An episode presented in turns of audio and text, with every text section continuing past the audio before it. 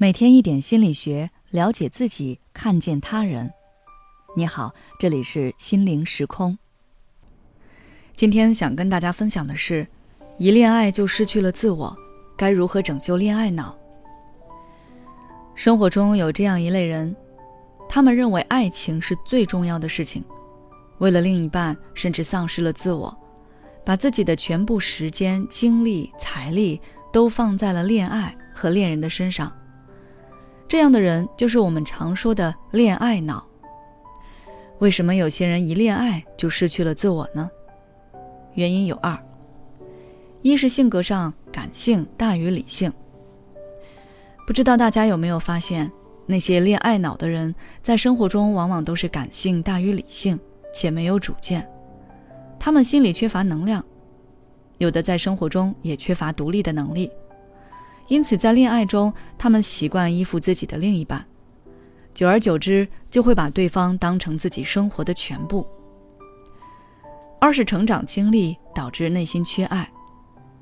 如果一个人在童年时期没有得到父母足够的关爱，那么他们内心是很渴望能有一个人来爱自己的。一旦他拥有了爱情，那么出于补偿机制，他会从对方身上找回自己曾缺少的爱。所以他们会拼命地向对方展示自己的爱意，也拼命从对方身上寻求爱意。所以恋爱脑的人总是容易患得患失，这一切就会导致他们极度渴望恋人的亲密陪伴，害怕被恋人抛弃。在这种情况下，他们难免会为了维持和恋人之间的关系而放弃自身的需求，比如说事业、学业、社交圈。将对方当成自己的所有，久而久之，他们就习惯了这种自我牺牲式的付出。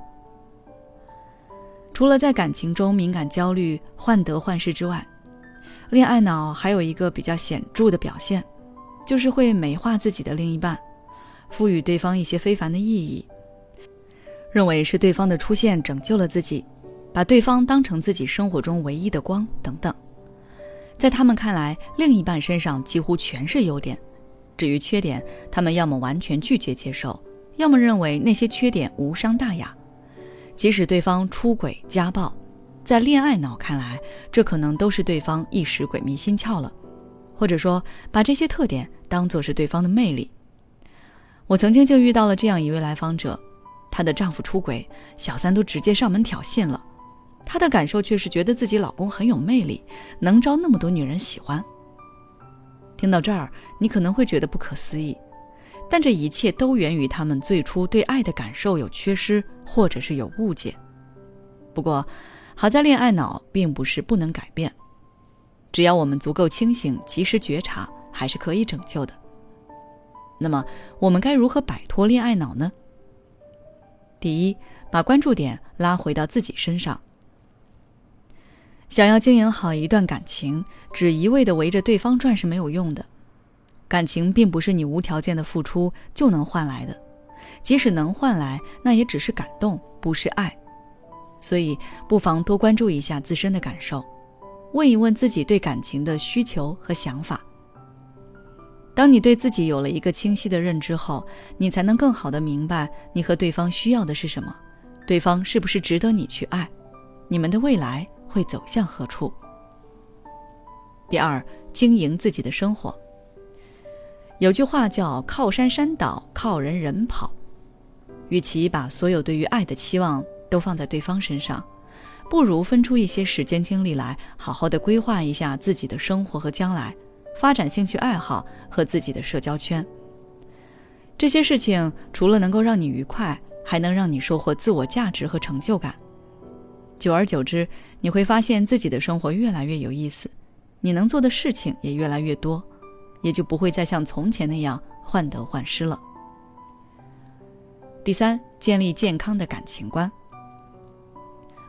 恋爱脑是很危险的，因为他们把爱意理解为无条件的付出奉献，但这样是很容易掉进 PUA 陷阱的。